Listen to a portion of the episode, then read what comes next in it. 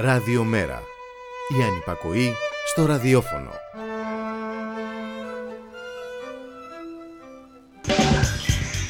Μεταβάσεις. Η εκπομπή κίνησης ιδεών του Κέντρου Μετακαπιταλιστικού Πολιτισμού.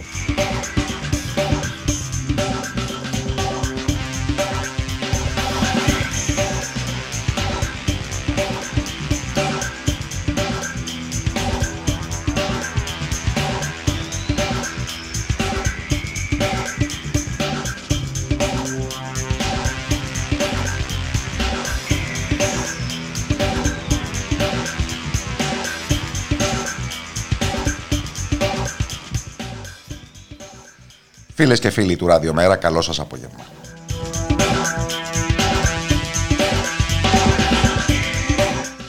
Κώστας Ράπτη στα μικρόφωνα, Γιώργος Νομικός στη ρύθμιση του ήχου.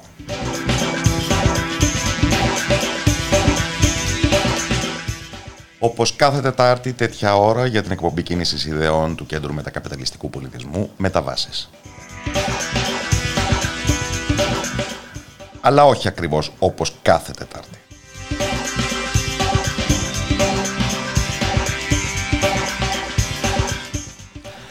Η εκπομπή μας σήμερα δεν είναι ζωντανή.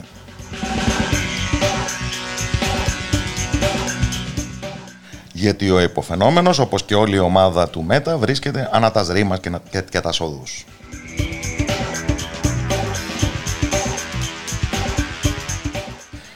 Επιλέγοντας κάτι ακόμα περισσότερο ζωντανό.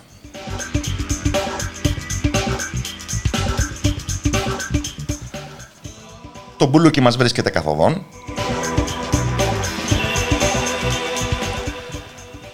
μετά το προχτεσινό άνοιγμα στο Άλσο Στρίτσι της Δυτικής Αθήνας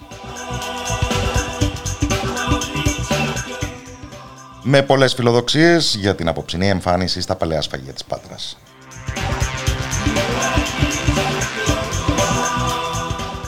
Και με τη συνέχεια να έχει προγραμματιστεί να γραφτεί αύριο στο Θέατρο Φρόντζου στα Γιάννενα.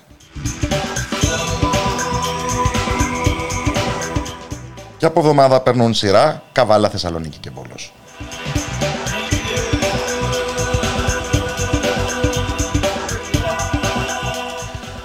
Αφήσαμε λέτε το γάμο να πάμε για πουρνάρια;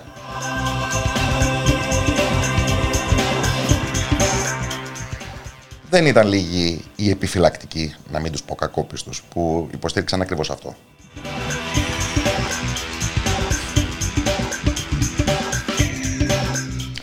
Κι όμως είναι βαθιά μας πεποίθηση ότι με αυτό το μπουλούκι βρισκόμαστε ακριβώς εκεί που πρέπει αυτή τη στιγμή.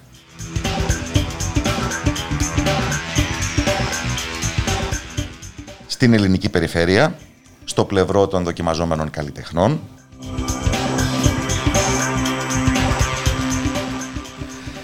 στην επαναδιεκδίκηση του δημόσιου χώρου,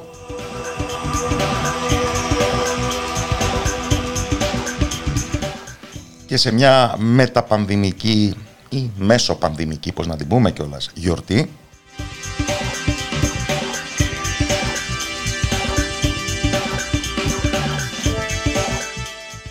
που ως τέτοια και μόνο έχει ακρεφνώς πολιτικό περιεχόμενο.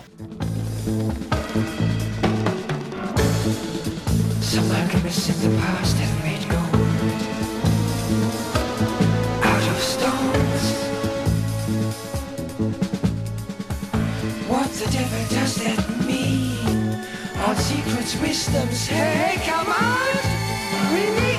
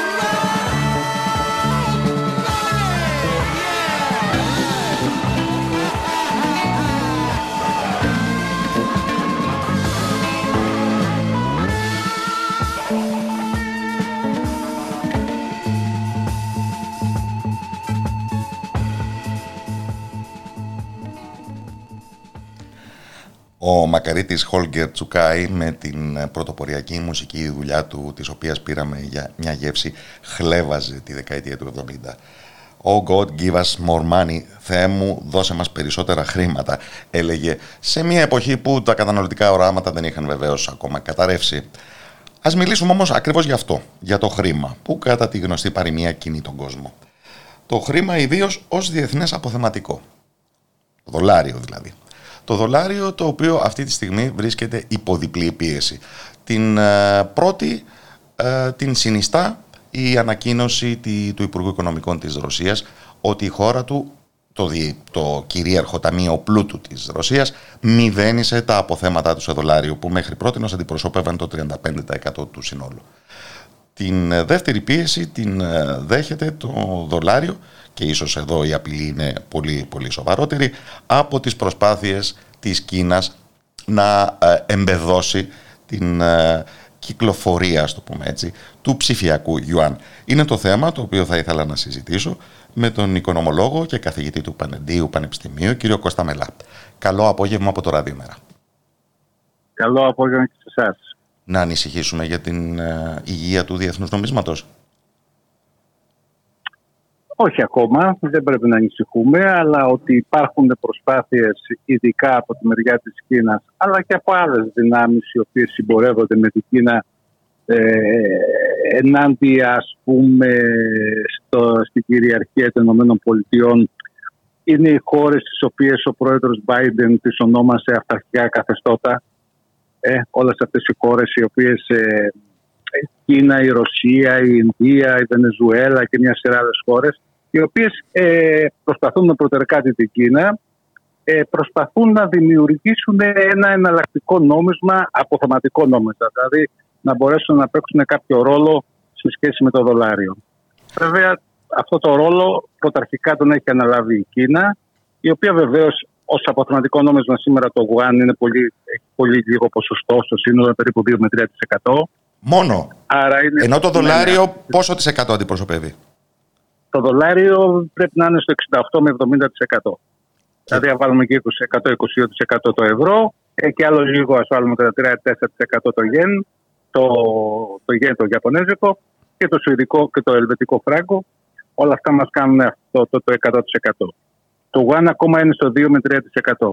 Γι' αυτό η Κίνα, ε, επειδή γνωρίζει πάρα πολύ καλά η κινέζικη ηγεσία ότι παρότι συνεχίζει ο σχεδιασμός της για την εξάπλωση των επενδύσεών της, είτε επενδύσεων άμεσων, είτε επενδύσεων χαρτοφυλακίου, σε όλα τα μήκη και τα πλάτη του κόσμου, σας πω ένα απλό στοιχείο για να καταλάβετε, το 2005 με το 2020 υπάρχουν κεφάλαια περίπου 2,23 κινέζικα κεφάλαια τα οποία έχουν επενδυθεί σε πάνω από 70 χώρες του κόσμου. Άκουσα καλά τη λέξη 3. Τρει, τρεις, τρεις δολάρια, ναι, ναι, ναι. ναι.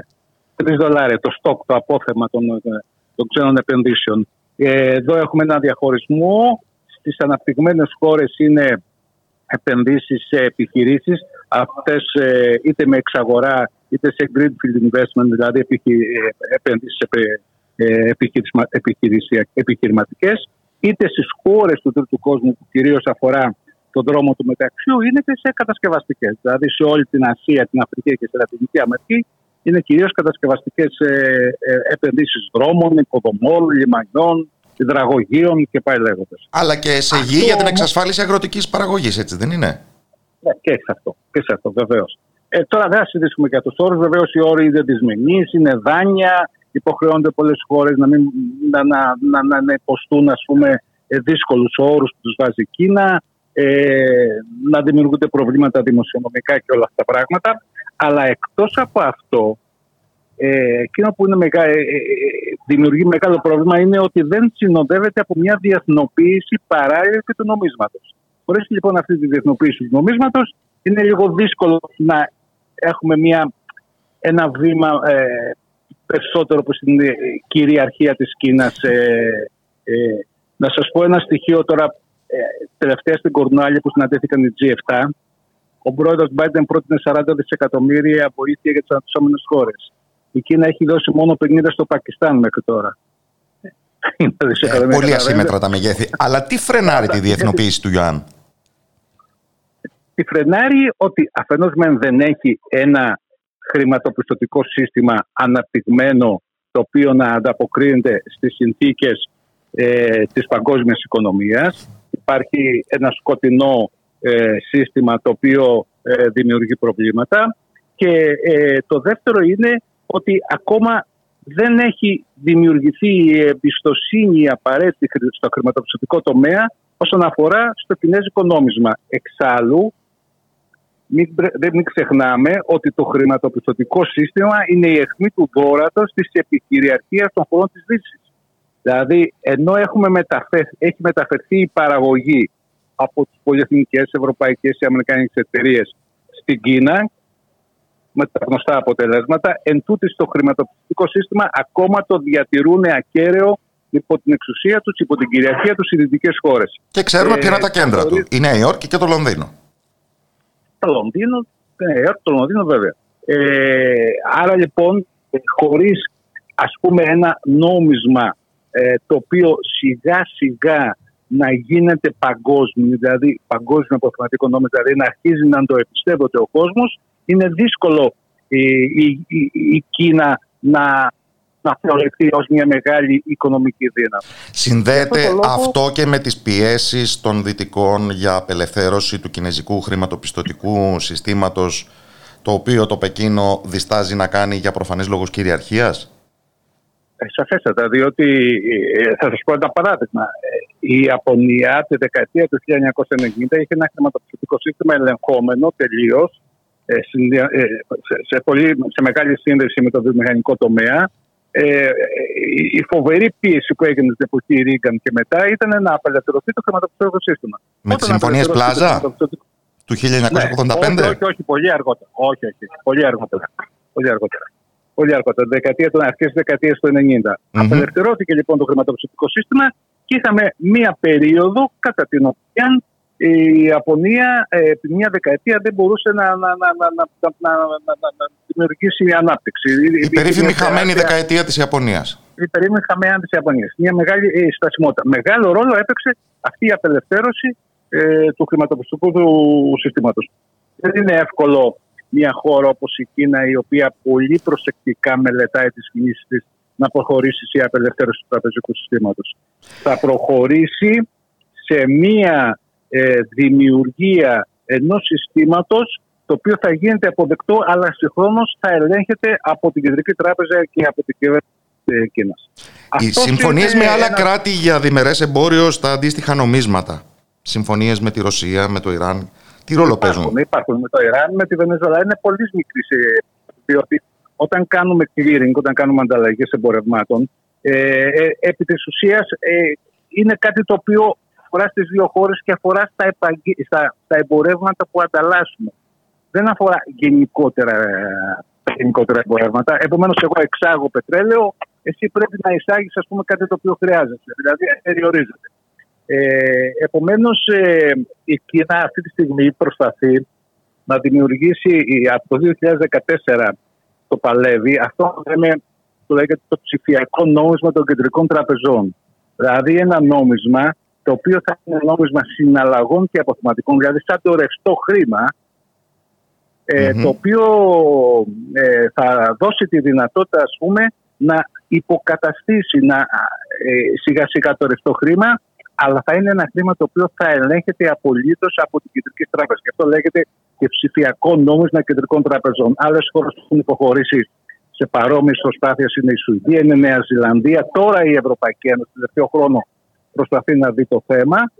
Ε, μέσω του, του, του ψηφιακού νομίσματος ε, εγώ διαβλέπω ότι υπάρχει και μια όχι μόνο γεωοικονομική διάσταση αλλά και μια γεωπολιτική διάσταση διότι η Κίνα θα επιδιώξει, το έχει πει άλλωστε, οι χώρες οι οποίες συμμετέχουν στις επενδύσεις στον δρόμο του μεταξιού, κυρίως οι χώρες δηλαδή του τρίτου κόσμου, του παλιού όπως λέγαμε αναπτυσσόμενες και σε ανάπτυξη χώρες, θα εξαναγκαστούν υπό μία έννοια να κάνουν τις συναλλαγές σε αυτό το ψηφιακό νόμισμα. Επομένως, εάν αυτές οι συναλλαγές αρχίζουν να γίνονται στο ψηφιακό νόμισμα των κεντρικών τραπεζών, του κεντρικού, το ψηφιακό WAN όπως λέγεται, αυτομάτως θα δούμε ότι θα επεκτείνεται η δύναμη του WAN ε, στις διεθνείς συναλλαγές. Και από 2-3% μπορεί να μεγαλώσει.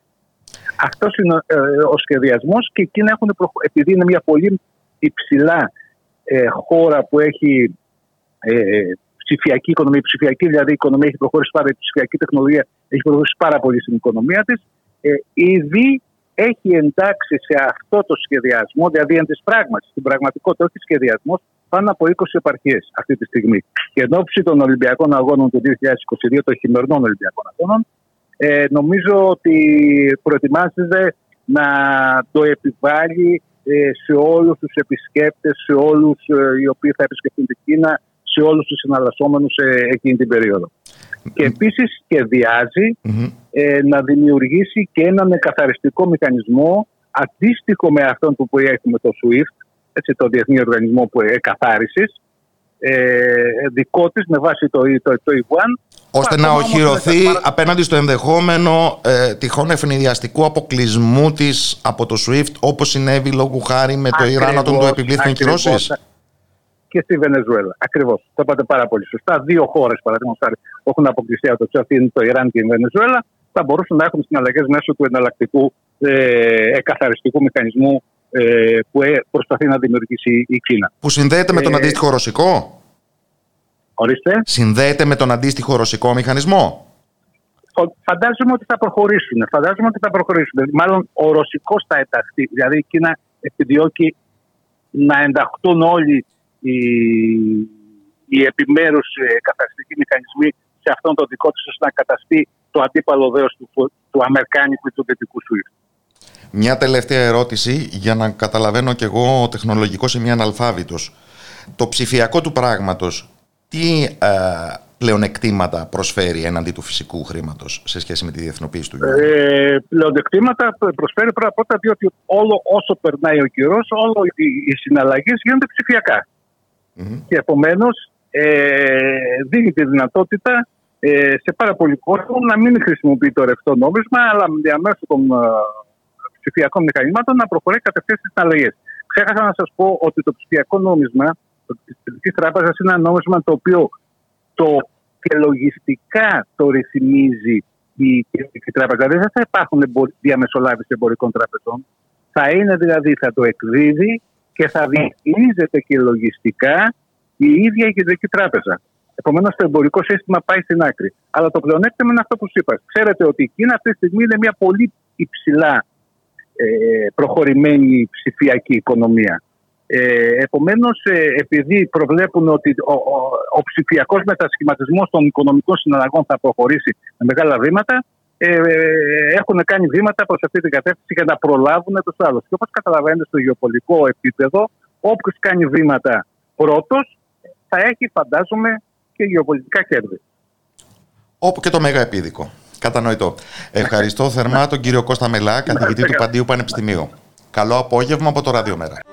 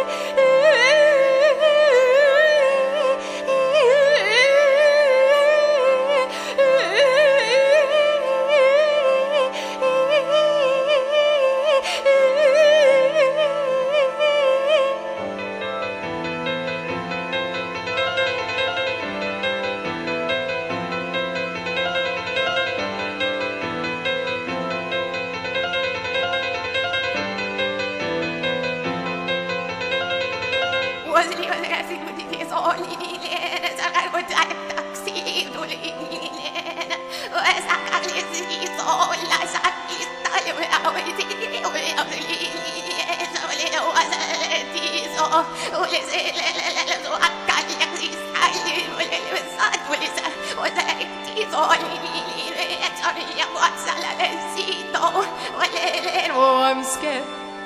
Oh, I'm scared. Oh, she's scared. Oh, she's scared. Head scared.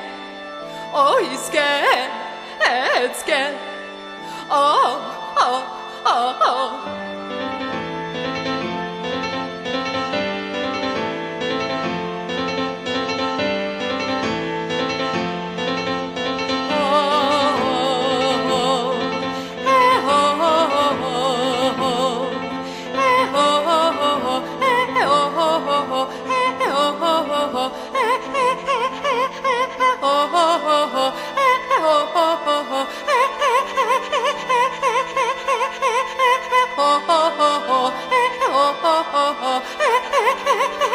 Ha ha ha!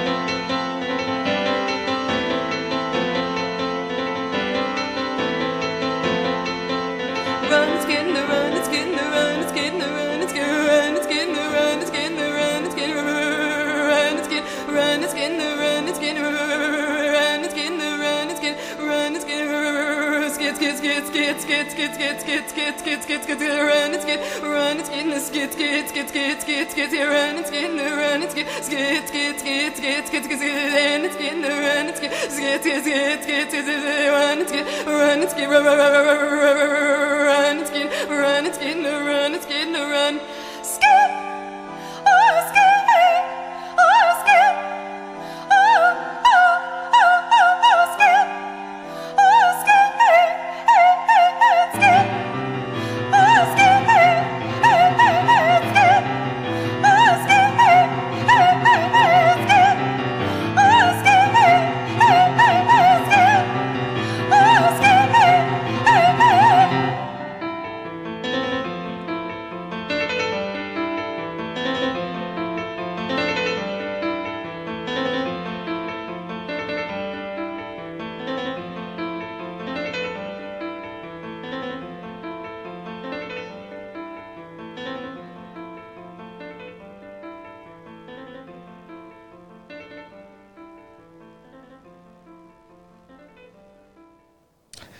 Η μεγάλη πειραματίστρια Meredith Monk στο Scared Song που ακούσαμε κάνει τη φωνή της λάστιχο για να αποδώσει κάτι από τη βαθύτερη ουσία του φόβου.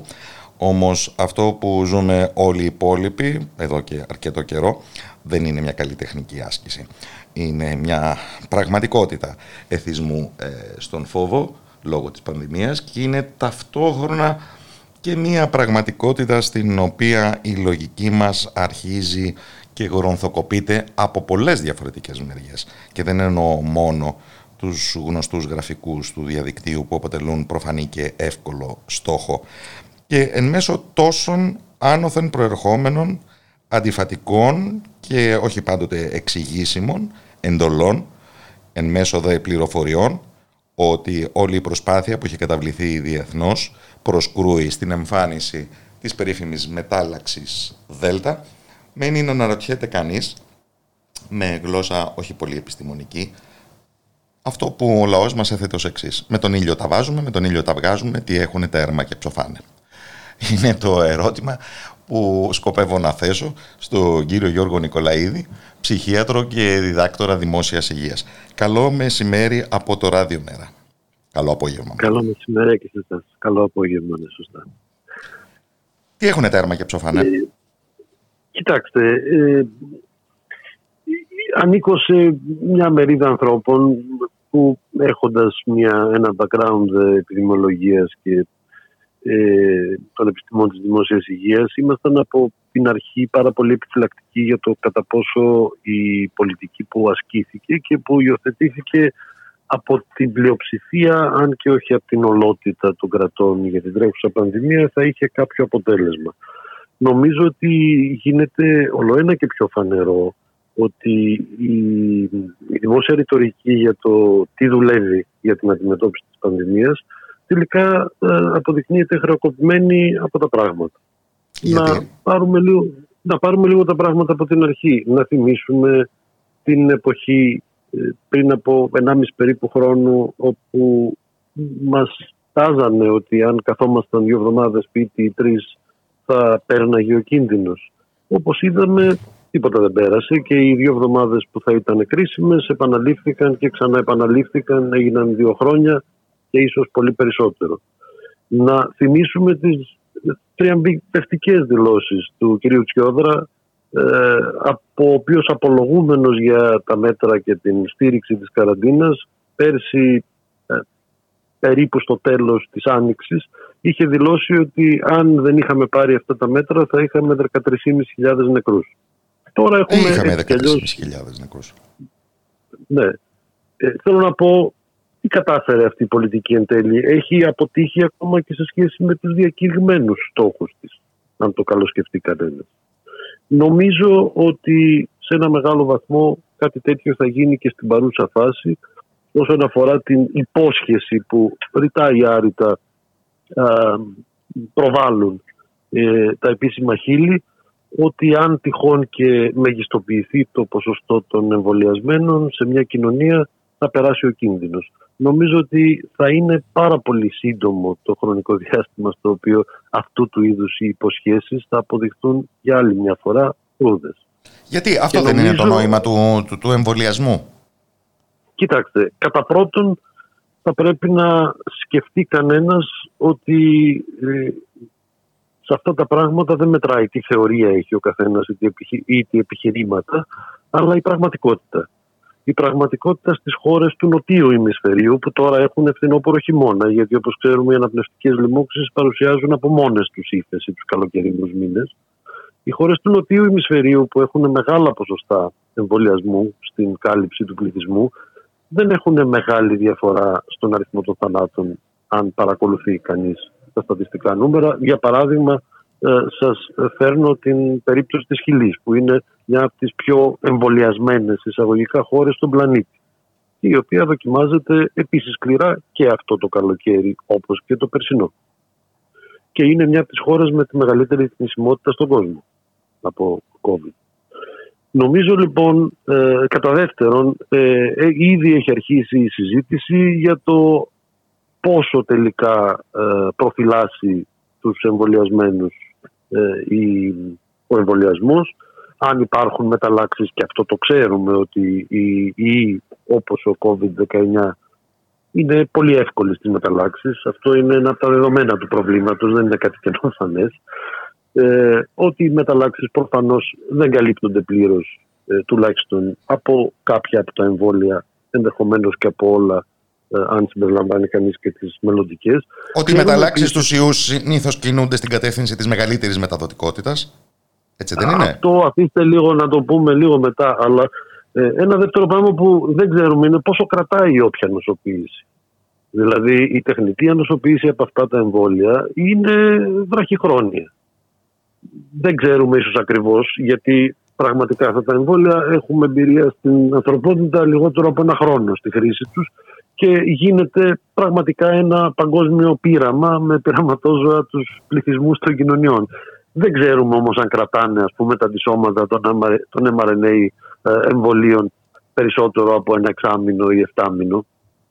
Ε, και γι' αυτό άλλωστε έχει αρχίσει και η συζήτηση για τις δόσεις booster που θα είναι η τρίτη, ενδεχομένως θα υπάρξει και τέταρτη, μέχρι να καταλάβουμε πόσο διαρκεί η ανοσοποίηση. Ένα επίσης πολύ σημαντικό ε, στοιχείο είναι το ότι τα προκαταρκτικά στοιχεία από κάποιες τουλάχιστον έρευνες δείχνουν ότι αυτή η ανοσοποίηση κρατάει λιγότερο σε αυτούς που περισσότερο θέλουμε να προφυλάξουμε. Δηλαδή, δηλαδή σε αυτούς που πραγματικά κινδυνεύουν, τους ηλικιωμένους και τους ανοσοκατασταλμένους και τους ευπαθείς. Ότι δηλαδή δεν είναι ίδιος ο χρόνος που κρατάει ο υψηλός τίτλος αντισωμάτων στο γενικό πληθυσμό, σε έναν υγιή, αρτιμελή, χωρίς προβλήματα υγείας κτλ. Και νέος σχετικά η μέση ηλικίας άνθρωπο σε σχέση με έναν άνθρωπο που είναι 70-80 χρονών, ενδεχομένως έχει μια κακοϊθινοπλασία, ένα, ε, μια ανοσοανεπάρκεια. Ότι δηλαδή σε αυτούς που θα έπρεπε περισσότερο να εστιάζουμε την προσοχή, σε αυτούς ενδεχομένως να κρατάει ακόμα λιγότερο η ανοσοποίηση από ότι σε έναν νέο υγιή κτλ. Οπότε θέλω να πω ότι με βάση αυτά ε, και με βάση το γεγονός ότι και οι μήνες περνάνε. Κάποιος που εμβολιάστηκε το Μάρτι, με το που θα μπει η σεζόν της επόμενης χρονιάς, κατά πάσα πιθανότητα, όπως δείχνουν τα πράγματα, δεν θα έχει κάποια κάλυψη. Όποια και αν είναι αυτή. Ε, για το πόσο είναι κάλυψη, πραγματικά ακόμα υπάρχουν μεγάλα ερωτηματικά. Ξέρουμε ότι αυτά δεν είναι αποστηρωτικού τύπου εμβόλια, δεν είναι εμβόλια που εμποδίζουν κάποιον να κολλήσει, να νοσήσει ή να μεταδώσει ή τουλάχιστον επηρεάζουν κάπως, αλλά στατιστικά δεν είναι ότι πραγματικά ε, χτίζουν φραγμό στη μετάδοση, στην νόσηση. Οπότε με αυτά τα δεδομένα πιστεύω ότι θα αποδειχτεί όντως ότι οι ελπίδες του κόσμου ότι αν τρέξουμε όλοι και εμβολιαστούμε, έφυγε ξαφνικά θα γλιτώσουμε από αυτό το κακό, μάλλον και πάλι θα αποδειχθούν φρούδες, όπως ακριβώς αποδείχτηκαν φρούδες οι ελπίδες του ότι αν κλεινόμασταν μέσα στα σπίτια δύο εβδομάδες ή ένα μήνα θα έφευγε η πανδημία, όπως ακριβώς αποδείχτηκαν φρούδες οι ελπίδες του ότι αν φοράγαμε μάσκα παντού θα προστατευόμασταν, όπως ακριβώς αποδείχτηκαν φρούδες οι ελπίδες του ε, για οτιδήποτε η δημόσια ρητορική για την αντιμετώπιση του κορονοϊού λέει στις περισσότερες, ξαναλέω, αλλά όχι σε όλες τις χώρες του πλανήτη. Οπότε, πού βρίσκεται το κενό του συλλογισμού, γιατί από όλα αυτά το ένα οδηγεί στο άλλο. Η λογική του lockdown ναι, ακριβώς οδηγεί στο ότι ε, θα εξαλείψουμε τον ιό, δεν θα τον αφήνουμε να κυκλοφορεί στην κοινότητα και ότι θα κλειδωθούμε αναμένοντας το εμβόλιο που θα δώσει την οριστική λύση. Ναι. Κοιτάξτε, ε, η δημόσια ρητορική είχε δύο, κατά τη γνώμη μου, εξίσου εσφαλμένες προκείμενες προτάσεις. Η μία ήταν ότι αυτή η πανδημία είναι ένα θανατικό πρωτοφανούς θνητότητας, πρωτοφανούς που αναπραστούσε ένα πρωτοφανή κίνδυνο και νομίζω ότι σε αυτό επίσης μετά από 1,5 χρόνο πανδημίας ξέρουμε ότι δεν είναι κάτι πολύ διαφορετικό από ας πούμε τις βαριές επιδημίες γρήπης που έζησε ο κόσμος το 67-68 ή το 57-58. Ε, μιλάμε δηλαδή για μια πραγματική απειλή αλλά όχι κάτι το πρωτοφανές και πρωτόγνωρο από το οποίο θα πεθαίνουμε σαν τις μύγες. Η δεύτερη ε, προκείμενη ήταν ότι ε, επειδή είναι πρωτοφανές το θανατικό αυτό που μας βρήκε θα πρέπει να βαθιστούμε είτε σε αυτό που έλεγε και ο Παγκόσμιος Οργανισμός Υγείας ως μέτρα κοινωνικής αποστασιοποίησης, δηλαδή να κλειστούμε μέσα, να μην αγγιζόμαστε, να μην να φοράμε μάσκες, σκάφανδρα, δεν ξέρω εγώ τι διαστημικές τολέ. Και δεύτερον, να περιμένουμε τα μέσα της ιατρικής τεχνολογίας για να ε, μας σώσουν. Ότι λοιπόν ε, η διαφύλαξη της δημόσιας υγείας είναι βασικά ζήτημα τεχνολογίας. Ναι. Ε, ή και κοινωνικής αποστασιοποίησης, δηλαδή lockdown, καραντίνα και αυτά.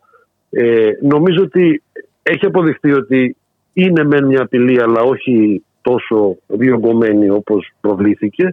Δεύτερον, έχει αποδειχθεί μετά από ένα μισό χρόνο ότι οι καραντίνες και τα lockdown δεν έσωσαν σώσαν και τίποτα από πλευράς ε, θανάτων. Ε, το πολύ πολύ να μετέθεσαν λίγους μήνες ε, ε, την ε, επέλαση της πανδημίας και νομίζω τώρα θα αποδειχτεί ότι και τα μέσα βιοιατρικής τεχνολογίας θα αποδειχθούν όχι τελείως άχρηστα, δεν υποστηρίζω κάτι τέτοιο, αλλά δεν θα είναι αυτά που θα τελειώσουν την πανδημία. Και αυτό γιατί. Γιατί αυτοί υπάρχουν και θα υπάρχουν και θα μεταλλάσσονται και μέχρι τώρα δεν έχουμε στη διάθεσή μας κάποιο μέσο που να είναι αποστηρωτικού τύπου ή να είναι θεραπευτικό μέσο με μεγάλη θεραπευτική αποτελεσματικότητα. Γι' αυτό και οι συγκρίσεις με τις πνευμονίες, την ευλογιά, δεν ξέρω εγώ τι που βλέπουμε αυτές τις μέρες στο διαδίκτυο είναι τελείως άστοχες και άκυρες.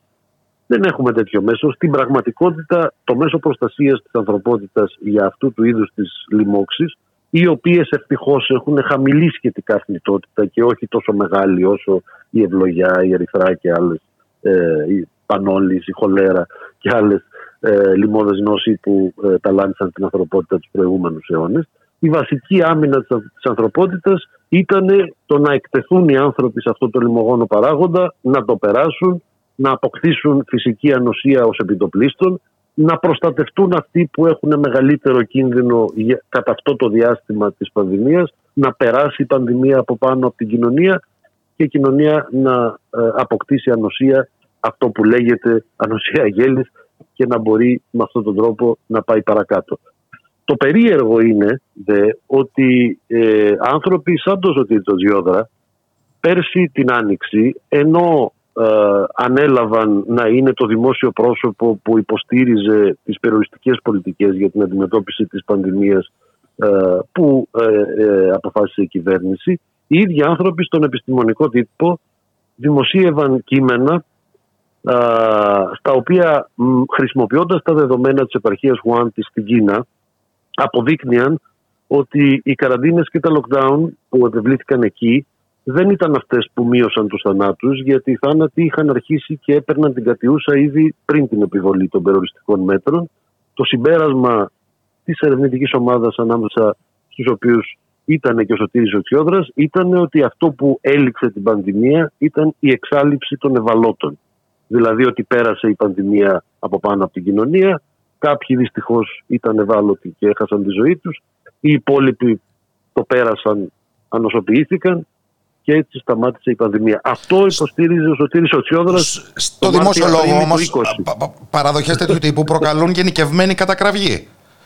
Ως ναι, ευγονική, ναι, ενδε, ως... Ενδεχομένως, ενδεχομένως μπορώ να καταλάβω ότι γι' αυτό το λόγο ε, ο Σωτήρης Οτσιόδρας δεν αναπαρήγαγε αυτή την εξήγηση στο δημόσιο λόγο του στα μέσα μαζικής επικοινωνίας αλλά τον υπέγραφε μόνο στον επιστημονικό τύπο. Ναι, παρόλα αυτά, παρόλα αυτά ε, ε, η ρητορική της διάσωσης και της τελευταίας απειλούμενης ζωής δεν μας έχει εγκαταλείψει. Κοιτάξτε, ε, αυτό ένας καθηγητής ε, ιατρικής ανθρωπολογίας στο King College στο Λονδίνο είχε γράψει πριν κάνα χρόνο ε, σε ένα κείμενό του ότι ε, το δημόσιο σλόγκαν της σωτηρίας κάθε μια ανεξαιρέτως ζωής είναι πάντα ύποπτο και έχει πάντα από κάτω άλλες ατζέντες. Είτε τη συνειδητοποιεί είτε όχι. Γιατί στην πραγματικότητα ε, αυτό το σύνθημα παραγνωρίζει το αναντίρρητο γεγονός ότι κάθε χρόνο χάνονται ανθρώπινες ζωές. Φυσικά δίνουμε τη μάχη για να σώσουμε και την τελευταία, αλλά δεν μπορούμε να τη σώσουμε όλες. Νομίζω ότι σε ένα βαθμό στον ανεπτυγμένο κόσμο, ας πούμε στις χώρες του ΟΣΑ με μερικές αξιοσημείωτες εξαιρέσεις που αξίζει να τις σκεφτούμε έτσι πιο κοινωνιολογικά και ανθρωπολογικά. Όπως; Αλλά ας πούμε στην Ευρώπη και στη Βόρεια Αμερική. Όπως η Ιαπωνία, όπως η Σουηδία που είχαν μια τελείως διαφορετική αντιμετώπιση από ότι η πλειονότητα των ανεπτυγμένων χωρών. Ε, ας πούμε στην Ευρώπη, αν βγάλουμε τη Σουηδία και ενδεχομένως και τις άλλες σκανδιναβικές χώρες σε έναν βαθμό εκτός ε, υπήρχε ένας πραγματικός πανικός ότι ε, ξαφνικά βρεθήκαμε μπροστά στην αλήθεια ότι κάποιοι μπορεί να πεθάνουν. Και αυτό μας έκανε στην πραγματικότητα να πάρουμε μέτρα τα οποία προκάλεσαν πολύ περισσότερους θανάτους από αυτούς που διασώσαμε με αυτά τα μέτρα. Γιατί κοιτάξτε να δείτε και η καραντίνα και τα εμβόλια και κάθε θεραπευτικό ή προληπτικό μέσο είτε είναι μέσω δημόσιας υγείας είτε είναι μέσω κλινικής θεραπείας ή πρόληψης, έχει και παρενέργειες, έχει και ανεπιθύμητες ενέργειες. Δεν υπάρχει τίποτα το οποίο. Κάθε επιλογή είναι μια στάθμιση κόστους και ωφέλους.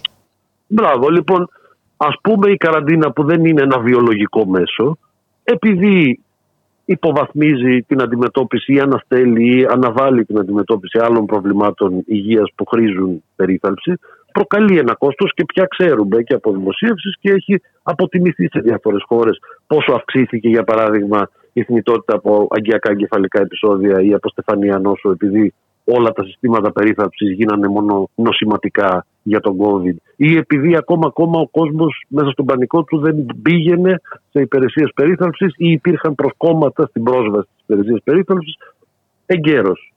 Ο άλλος πήγαινε αφότου πια πόναγε στο στήθος δύο μέρες και όχι αμέσως ε, στο νοσοκομείο. Γιατί το ανέβαλε, γιατί φοβόταν τον COVID. Υπάρχει λοιπόν, όμως και ένα άλλο δεδομένο και θα ήθελα με αυτό να ολοκληρώσουμε που αφορά τα ίδια τα θύματα του COVID.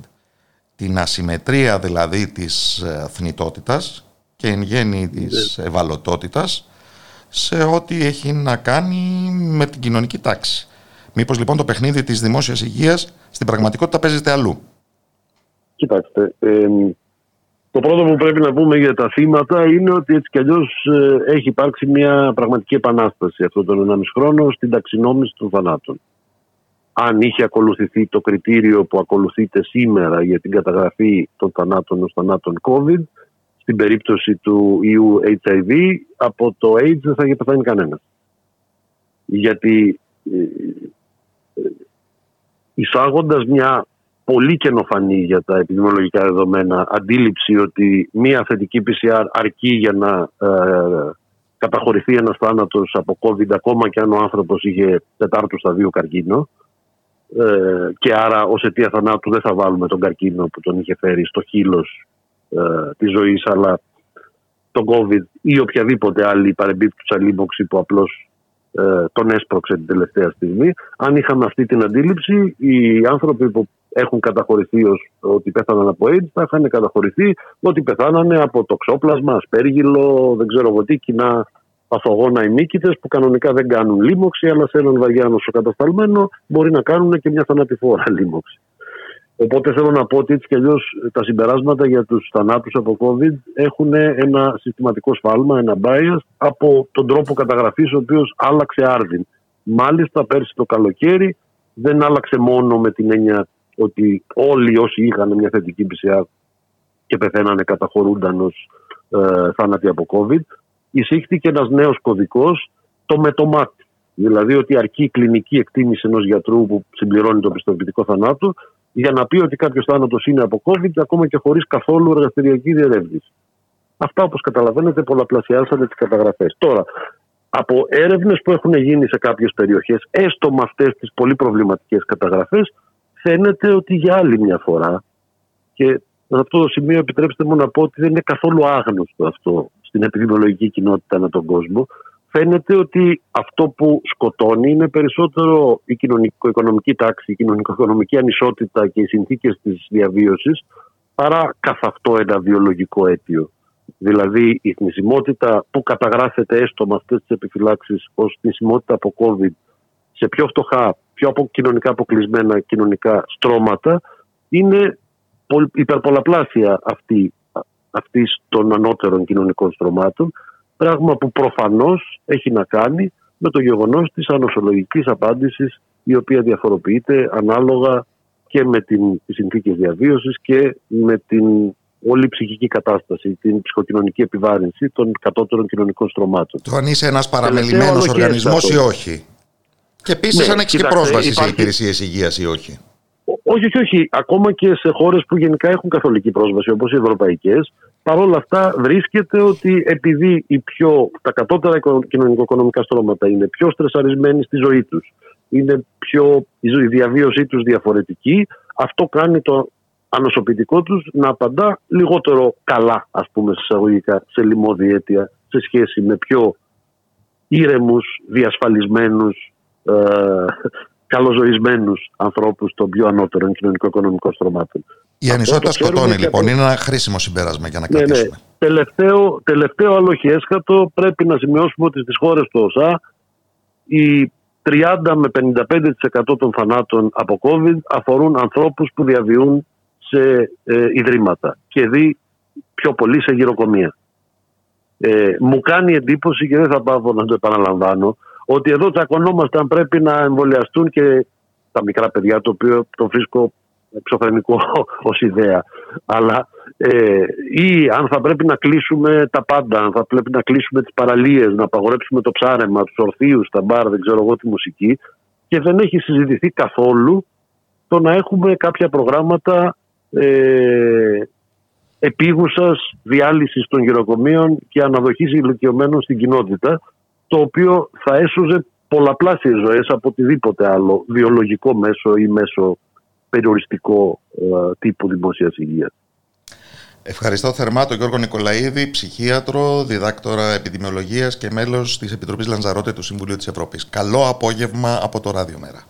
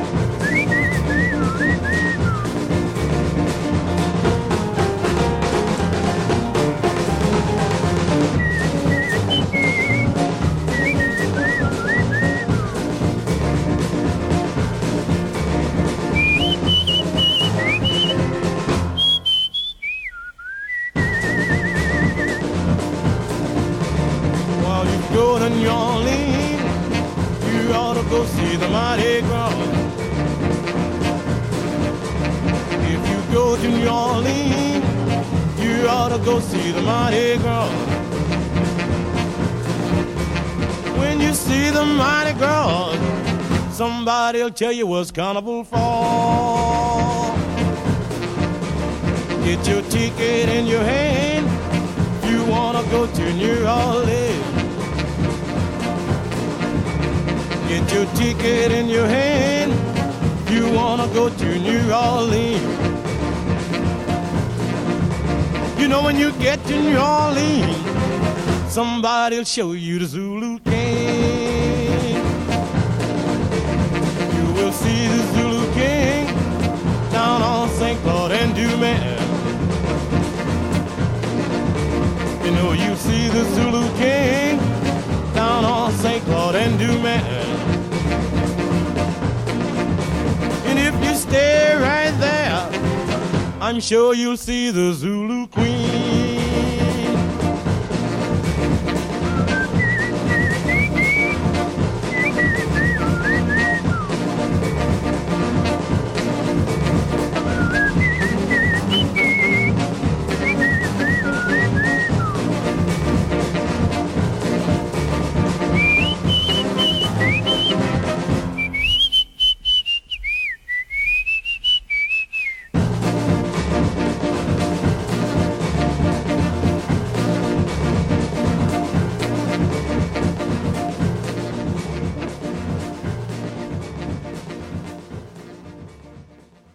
Και ναι, ήρθε και πάλι η ώρα που ε, περιαυτολογούμε εδώ στο Κέντρο Μετακαπιταλιστικού Πολιτισμού ε, ακομπλεξάριστα καθώς είναι για μας η περίσταση ιδιαίτερη και εν ώψη της απόψινής πρώτης εκτός των τυχών των Αθηνών εμφάνισης του μεταμπουλουκιού στα παλαιά σφαγεία της Πάτρας νομίζω είναι πρέπον οι επόμενοι δύο φιλοξενούμενοι της εκπομπής να έχουν και την εντοπιότητα. Καλωσορίζω λοιπόν την ε, οικαστικό Δανάη Στράτου, την πρόεδρο του Διοικητικού Συμβουλίου του Κέντρου Μετακαπιταλιστικού Πολιτισμού. Καλό απόγευμα από το Ραδιομέρα. Καλό απόγευμα και από μένα. Ανά τα σδρήμας και τα σοδούς έλεγα προηγουμένως. Έχουμε μπει λοιπόν σε ένα πείραμα νομαδικότητας. Ποια λογική ενέπνευσε αυτή την επιλογή; Το να φύγουμε από το, μόνο από την Αθήνα, δηλαδή το κέντρο, μας ενδιαφέρει μετά από έναν εγκλισμό ε, 1,5 χρόνο σχεδόν τώρα, ε, να βρεθούμε στην κοινωνία, να βρεθούμε σε όλη την Ελλάδα, να βρεθούμε με τους νέους, να προσφέρουμε θέαμα, λίγο χαρά, μια γιορτή και να τη μοιραστούμε με τον κόσμο. Μέσα από αυτή την περιπλάνηση, η οποία εμπεριέχει και την αίσθηση περιπέτειας, της ελευθερίας ε, και όλα αυτά που πάνε με, με το νομαδικό, με, το, με την αίσθηση του, του νομά, ε, θέλαμε ακριβώς αυτό, να βρεθούμε με την κοινωνία, να φουγκραστούμε και να χαρούμε όλοι μαζί. Ε, να χαρούμε στο πνεύμα ίσως του Μαρντί Γκρά που μουσικά μας ε, συνόδευσε προηγουμένως, του καρναβαλιού της ε, Νέας Ορλεάνης. Ε, είναι μια ανατρεπτική συνθήκη εξορισμού το γλέντι. Δεν ξέρω όμως πώς μπορεί να προφυλαχθούμε από μια ρηχή εκτόνωση. Και έχω την αίσθηση ότι και οι κυβερνώντες μας βασίζονται πάρα πολύ σε αυτό. Συσσωρεύεται μια πίεση ενός ολόκληρου χειμώνα ε, με πολιτικές πρωτοβουλίες αδιανόητες υπό άλλες συνθήκες και είμαστε πια αρκούντος ολιγαρκής ώστε η έλευση του καλοκαιριού να μας κάνει να αισθανόμαστε μια ανακούφιση μπροστά και στη χαλάρωση των περιοριστικών μέτρων. Ε, ε, δίκιο έχεις σε αυτό που λες και ε, νομίζω ότι γι' αυτό το λόγο και εμείς επιλέξαμε ναι, ναι, να, να δουλέψουμε με τη μορφή αυτήν που έχει να κάνει ίσως με κάτι πιο, όχι τόσο βαρύγουδο πώς το πούμε όσο είναι κάποιες άλλες μορφές τέχνης. Απ' την άλλη συνεργαζόμαστε με καλλιτέχνες οι οποίοι έχουν ένα επίπεδο και ένα βάθος στη δουλειά τους.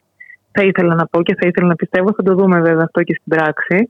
Ε, και υπάρχει και μια λύτρωση λίγο και μέσα από, από αυτή τη χαρά, η οποία μπορεί να είναι ίσως ακόμα και εκείνη τη στιγμή να φανεί επιφανειακή. Όμως τελικά δίνει ε, τροφή και δίνει και ενέργεια για να σκεφτούμε και να επανέλθουμε στα πράγματα, να τα ξανασκεφτούμε και να επανέλθουμε έτσι με μια δυναμική ανανεωμένη και με σκέψη. Οπότε ε, έχω την αίσθηση το, το επίπεδο των ανθρώπων, δηλαδή και, και ο Θωμάς ο Γραφιώτης, τον Καραγιώζη, που τον προτείνει μέσα από ένα σκεπτικό πιο καινούριο και με ε, ε, σχόλιο πολιτικό έτσι, και κοινωνικό. Με επίκαιρα ε, πατήματα. Με, Βεβαίως.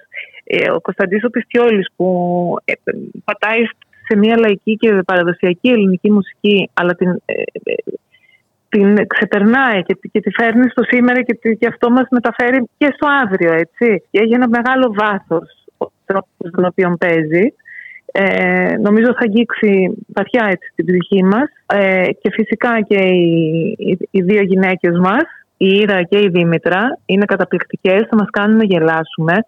Ε, αυτό είναι απαραίτητο. Το γέλιο φέρνει λύτρωση. Όλα αυτά και τα τρία σχήματα που έχουμε επιλέξει πιστεύω ότι έχουν και τα δύο στοιχεία. Και το βάθος και πατάνε πάνω στην ιστορία μας και σε κάτι που εμείς το καταλαβαίνουμε οι Έλληνες, αλλά μας πάνε και μπροστά. Και επίσης ελπίζω να μας, έτσι, να μας χαλαρώσουν και λίγο. Το οποίο προσωπικά μου γεννά δύο ερωτήματα, όχι προς τη Δανάη Στράτου του ΜΕΤΑ, αλλά προς την Οικαστικό. Γιατί το μπουλούκι επιχειρεί δύο πράγματα. Το ένα είναι μια ανάμιξη των ειδών, παλιών, νέων. Standard comedy είναι ένα ε, πράγμα ε, πολυδυτικό. Ο Καραγκιόζης είναι πολύ ανατολίτικο. Και από την άλλη μεριά η αναζήτηση μιας νέας λαϊκότητας στην επικοινωνία με το κοινό. Πώς ε, η προηγούμενη καλλιτεχνική δουλειά της Δανάη Στράτου την έχει φέρει να αναμετριέται με αυτά τα δύο ερωτήματα; Την ανάμειξη και την υπέρβαση των ειδών και των επιμέρους καλλιτεχνικών γλωσσών και μια επαφή με το κοινό που να μην εγκλείεται στον ελιτισμό αλλά και να μην υποκλίνεται στην ευκολία. Ακριβώς. Αυτά τα πράγματα πιστεύω ότι όπως λες, για μένα τα πράγματα ξεκινάνε πάντα από το να, να αφουγκραστούμε να δώσουμε το χρόνο να καταλάβουμε, να φουγκραστούμε μια περίοδο, μια εποχή, ένα χώρο, ένα τοπίο, το οτιδήποτε είναι αυτό και επειδή με πάσει στα δικά μου και αυτός είναι πάντα ο τρόπος προσέγγισης, ξεκινώντας να καταπιαστώ το οτιδήποτε είναι αυτό, την ιδέα ενός νέου έργου. Ε, το πρώτο πράγμα λοιπόν είναι αυτό, το να φουγκραστώ και μετά αφού ανοίξει το μυαλό και η ψυχή μου σε ένα, σε, σε ένα οτιδήποτε πλαίσιο είναι αυτό, όπως ανέφερα πριν, να, να έρθω και να βρω το κατάλληλο μέσο, τις κατάλληλες αναζητήσεις, τις κατάλληλες τρόπους ας πούμε δημιουργίας και υλικών για να προχωρήσω σε κάτι. Και αισθάνομαι ότι αυτό που επιλέγουμε και εδώ είναι ακριβώς αυτό. Δηλαδή και ο λόγος που θέλαμε να ξεκινήσουμε αυτή την περιοδία είναι να βρεθούμε μέσα στην κοινωνία, να επαναδιεκδικήσουμε το δημόσιο χώρο με, με την καλύτερη έννοια του, του όρου αυτού και να ε, βρεθούμε κοντά, να φουγκραστούμε τις ανάγκες των ανθρώπων, τις σκέψεις τους, τις αγωνίες, να μοιραστούμε αυτή τη, την, την, ε, τη δημιουργικότητα, την διαδικασία δημιουργίας και να επανέλθουμε, ελπίζω να γίνει, δηλαδή γίνεται πάντα μια ανακύκλωση που το κοινό δίνει στους καλλιτέχνες και οι καλλιτέχνες στο κοινό όλοι κερδίζουν και έτσι προχωράμε κάπως μπροστά μαζί. Αυτός είναι και ο τρόπος της δικής μου διαδικασίας με έναν τρόπο και μου το θυμίζει. Δεν θέλω να, να μπω πιο πολύ στα δικά μου, αλλά είναι ε, η αίσθηση του ταξιδιού, η αίσθηση του να βρίσκεσαι κάπου και όχι να είσαι κλεισμένος σε ένα εργαστήριο ή σε ένα χώρο να βρίσκεσαι μέσα στη ζωή και μέσα στο δημόσιο χώρο, να παίρνεις από αυτόν αντλείς και να προσφέρεις πίσω αυτό που σου δίνει, από αυτό που σου δίνει, είναι μια διαδικασία που με ενδιαφέρει πάρα πάρα πολύ. Να οδηπορείς λοιπόν, άρα και να συνοδηπορείς με τους ανθρώπους με τους οποίους ε, διασταυρώνεσαι. Αλλά αυτό το αίτημα να αφογκραστούμε και να ανοίξει η φαντασία μας, πια έχει γίνει πολιτικό αίτημα. Βεβαίως. Βεβαίως έχει γίνει, γιατί ε, η φαντασία και η, η δημιουργικότητα είναι νευραλγικά πράγματα για τον άνθρωπο. Είναι, ο πολιτισμός είναι αυτό που μας εξανθρωπίζει. Ε, εδώ πέρα υπάρχει οπωσδήποτε μια τάση που βλέπουμε ε, τους τελευταίους μήνες, τα τελευταία χρόνια, να προσπαθεί να, που προσπαθεί να καταπιεστεί όλο αυτό το πράγμα, να εξευτελιστει και δεν υπάρχει καμία αναγνώριση στην αξία της φαντασίας που χρειαζόμαστε για να, να πνεύσουμε ως κοινωνία. Ζούμε σε ένα μετέχνιο κρίσης, εδώ και πάνω από δεκαετία με την οικονομία, και σε όλα τα επίπεδα, έτσι, πολιτικά, οικονομικά, κοινωνικά. Αυτό το μετέχνιο, εμείς ως ΜΕΤΑ, είμαστε εδώ για να το εξερευνήσουμε, να το αναγνωρίσουμε και να προτείνουμε νέους τρόπους. Οπότε αυτή η λέξη, το να αφουγκραστούμε, με όλα τα τριγύρω που χρειάζεται για να γίνει αυτό στην πράξη και κάτι μια πρόταση, κάτι επόμενο, είναι ο ρόλος που θέλουμε έτσι να παίξουμε. Σε ό,τι αφορά εμάς της ομάδας του ΜΕΤΑ, η συνέχεια θα παιχτεί απόψε, όχι επί σκηνής, η δική μας θέση είναι στο ακροατήριο ή έστω στα παρασκήνια. Στα παλαιά σφαγεία της Πάτρας. Ευχαριστώ θερμά τη Δανάη Στράτου. Καλό απόγευμα από το Ραδιομέρα. Ευχαριστώ πάρα πολύ για από μένα και θα σας περιμένουμε για τη γιορτή μας.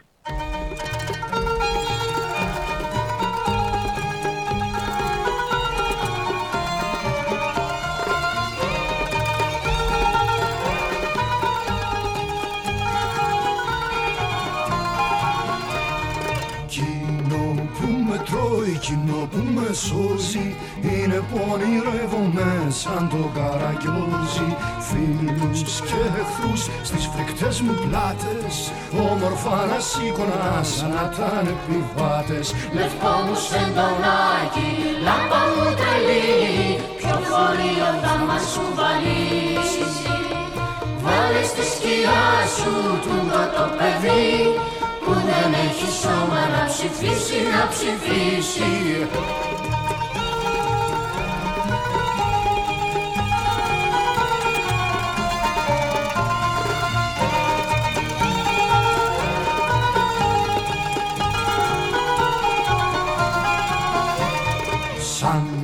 Σαν μετρώ τα λόγια του καμπούρι Πίσω από το λευκό πανί, μέσα από το κυβούρι Μα όσο κι αν μετρώ κάτι περισσεύει. Τρίπια είναι η αγάπη μας και δεν μας προστατεύει. Λευκό μου σεντονάκι, λάμπα μου τρελή. Κόκκινο αυγό η καρναβάλια. Σαν πως μέσα από μια κάλπη μαγική μας κοιτάει ο χάρος και του τρέχουνε τα σάλια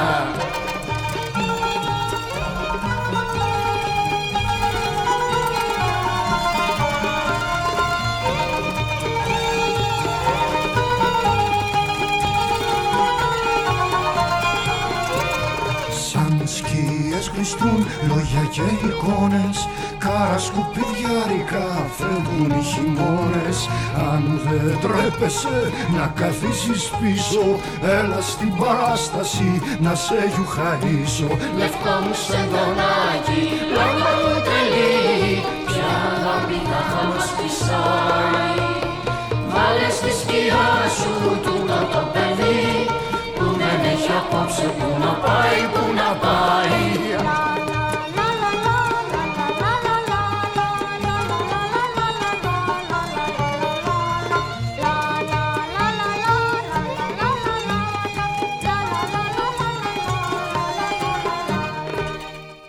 Όσοι βρεθήκατε προχτές στο Άλσο Στρίτσι ή όσοι είχατε το προνόμιο που είχαμε κάποιοι σε έναν πιο κλειστό κύκλο να παρακολουθήσετε τις πρόβες του Μεταμπουλουκιού, θα συνειδητοποιήσατε πόσο επίκαιρη, πόσο σημερινή μορφή τέχνης είναι τελικά το θέατρο σκιών.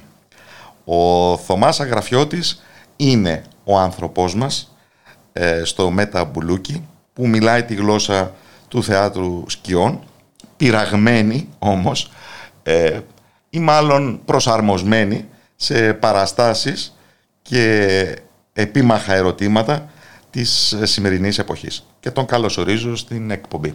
Καλό απόγευμα από το Ράδιο Μέρα. Καλώς σας βρήκα. Καλό απόγευμα και σε εσάς. Σας ευχαριστώ πολύ για τη φιλοξενία.